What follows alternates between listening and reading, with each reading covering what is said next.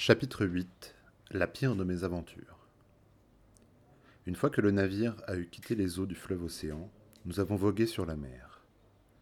Alors que l'île des sirènes était en vue, le vent est tombé et un calme plat s'est installé. Circé m'avait raconté que les sirènes étaient des monstres à forme humaine, envoûtant tous les hommes qui s'approchaient d'elles.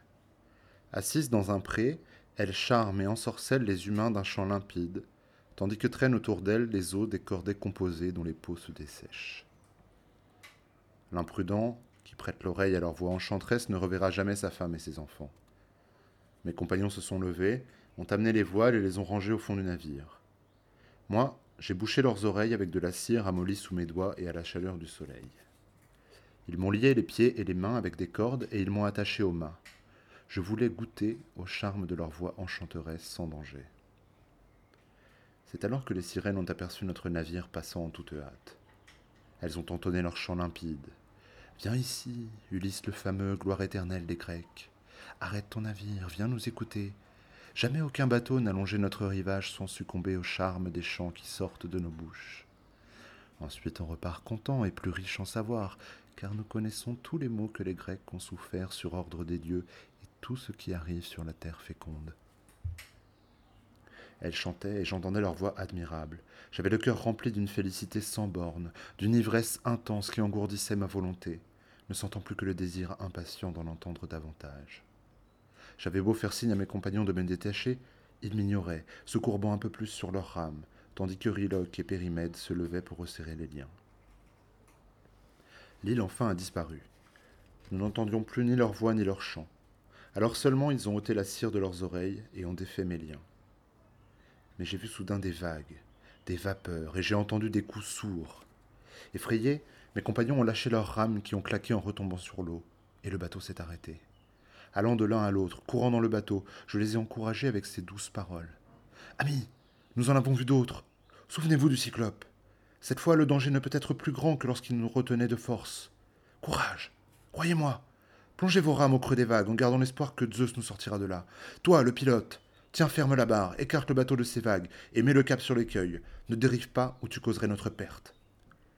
Je dis, et ils m'obéissent. À ce moment-là, je ne leur avais pas encore parlé de Scylla, ce monstre inévitable. Je craignais que, saisis de terreur, ils ne lâchent leurs rames et se blottissent au fond du navire. Quant à moi, j'ai ignoré les conseils de Circé. Elle m'avait défendu de m'armer, mais j'ai pris deux grandes lances et j'ai enfilé mon armure avant de monter à l'avant du navire, guettant Scylla sur son rocher les paroles de Circé me revenaient en mémoire. Scylla a la voix d'un petit chien qui vient de naître, mais c'est un monstre affreux, et personne, pas même un dieu, n'aurait envie de la rencontrer. Ses pieds, elle en a douze, sont aussi difformes qu'inutiles, et chacun de ses six coups porte une tête effrayante avec trois rangs de dents serrées, pleins des ombres de la mort. Enfoncée à mi-corps dans le creux de la grotte, elle allonge ses têtes qui pointent comme des dards hors de l'abîme. C'est de là qu'elle pêche tout autour du rocher des poissons, des dauphins, des chiens de mer et tout autre monstre marin. Aucun homme ne peut se vanter d'être passé par là sans avoir subi des pertes. Avec chacune de ses têtes, elle arrache toujours une proie à un navire. L'autre rocher qui est tout près du premier porte un grand figuier sauvage. Juste en dessous, la divine Charybde engloutit le flot noir qu'elle avale et revomit trois fois par jour. Ne passe pas au moment où elle engouffre l'eau sombre car alors même Poséidon ne pourrait rien pour toi. Dirige plutôt ton navire vers l'écueil de Scylla, filant à toute allure, car il vaut mieux perdre six de tes hommes que de les perdre tous. Mais j'ai eu beau fouiller du regard les roches embrumées, mes yeux se fatiguaient, je ne pouvais l'apercevoir. Angoissés, nous abordons la passe. D'un côté Scylla, de l'autre Charybde, produisant le son affreux de l'eau chauffée à vif dans un chaudron. L'écume jaillit, recouvrant le sommet des deux écueils. Quand elle engloutit à nouveau les flots, on la voit qui retient l'eau bouillonnante dans son trou, et tout en bas apparaît le fond du sable sombre. La roche gronde épouvantablement, et la peur verte envahit mes compagnons. Mais tandis que nous regardons de ce côté, craignant la mort, Scylla attrape six compagnons de mon navire. Je me retourne et j'aperçois leurs bras et leurs jambes qui se débattent, pendant que Scylla les enlève dans les airs. Ils m'appellent, crient mon nom, mais elle les traîne sur le rocher. Ils ont l'air de petits poissons frétillants et palpitants hors de l'eau. Là, le monstre les dévore, devant sa grotte, tandis qu'ils hurlent en tendant les bras vers moi. C'est, je crois, ce que j'ai vu de plus horrible en explorant les passes de la mer. Après avoir fui les terrifiants écueils de Caribe des Scylla, nous sommes arrivés à l'île merveilleuse du soleil. C'est là que vivent les belles vaches au large front et de grasses brebis. J'étais encore au large, à bord de mon noir vaisseau. J'ai entendu meugler les vaches et bêler les brebis quand me sont revenus les mots de Tirésias, le devin aveugle, et ceux de Circé qui m'ont conjuré d'éviter l'île du soleil. J'ai dit Écoutez-moi, compagnon. Tirésias et Circé m'ont conjuré d'éviter cette île pour échapper à un malheur épouvantable. Alors passons au large. En entendant ces mots, leur cœur s'est brisé, et Euryloque, révolté, m'a répondu en criant Tu es cruel, Ulysse. Tu nous ordonnes de continuer. Tu veux que nous errions la nuit, loin de cette île sur la mer brumeuse. Or, c'est pendant la nuit que les vents mauvais se lèvent et détruisent les navires. Alors, comment échapperons-nous à la mort? Obéissons plutôt à la nuit qui approche et préparons notre repas. Nous resterons près du vaisseau, et dès l'aube nous reprendrons le large. Ainsi parlait Euryloque, et tous mes compagnons ont applaudi. Moi, je savais tous les malheurs qu'un Dieu nous réservait. Alors je leur ai répondu. Je suis seul contre tous, tu le sais, Euryloque, vous me forcez la main. Soit. Mais jurez, par le plus puissant des serments, qu'aucun d'entre vous n'ira toucher une seule bête des troupeaux que nous rencontrerons, se contentant des vivres fournis par Circé. Je dis, et aussitôt ils ont juré docilement. Une fois le serment scellé, nous avons ancré notre navire dans un port profond, près d'une eau douce. Mes compagnons ont débarqué et ont préparé le repas, puis satisfait la soif et l'appétit, et pleuré les compagnons dévorés par Scylla. Enfin, un doux sommeil les a saisis.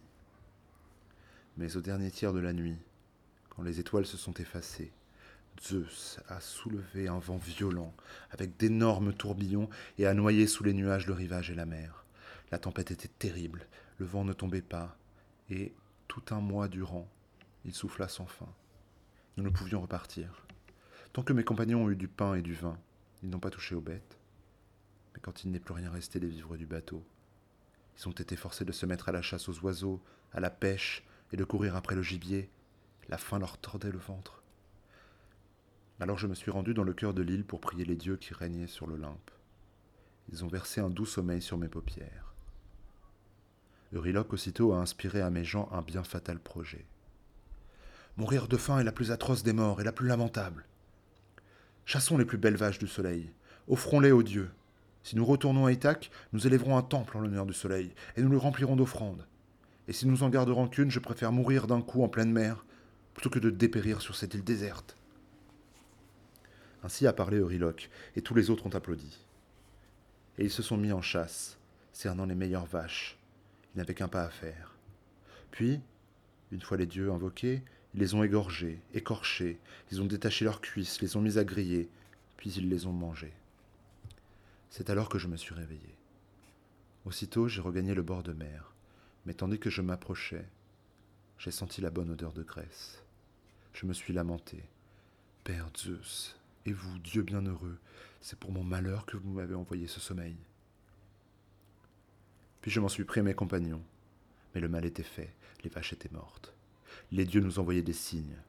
Les dépouilles des bêtes rampaient, les chairs embrochées meuglaient, on aurait dit qu'elles étaient encore en vie. Pendant six jours, mes compagnons étaient au festin. Le septième, le vent est tombé. Nous avons embarqué en toute hâte et nous avons repris la mer. Mais notre route a été brève. Zeus a suspendu un nuage noir au-dessus de nos têtes, et une rafale de vent a frappé le bateau avec fureur. Mes compagnons sont tombés à la mer, comme des corneilles ils étaient ballottés par les flots, puis emportés, privés du retour. Pas un n'a survécu. Moi, je me suis accroché au bateau quand une lame a arraché la quille. Les flots l'ont emporté, le mât s'est brisé, mais il est resté une courroie. Alors j'ai attaché ensemble le mât et la quille, je me suis installé dessus, et les vents m'ont emporté, me ramenant dans les parages de Charybde. Elle a englouti la mer. D'un seul élan, j'ai bondi jusqu'au grand figuier et je me suis suspendu comme une chauve-souris. Je ne pouvais poser le pied nulle part. Les racines étaient trop loin. J'ai tenu sans faillir, attendant que Charybde ait revomi mon mât et ma quille.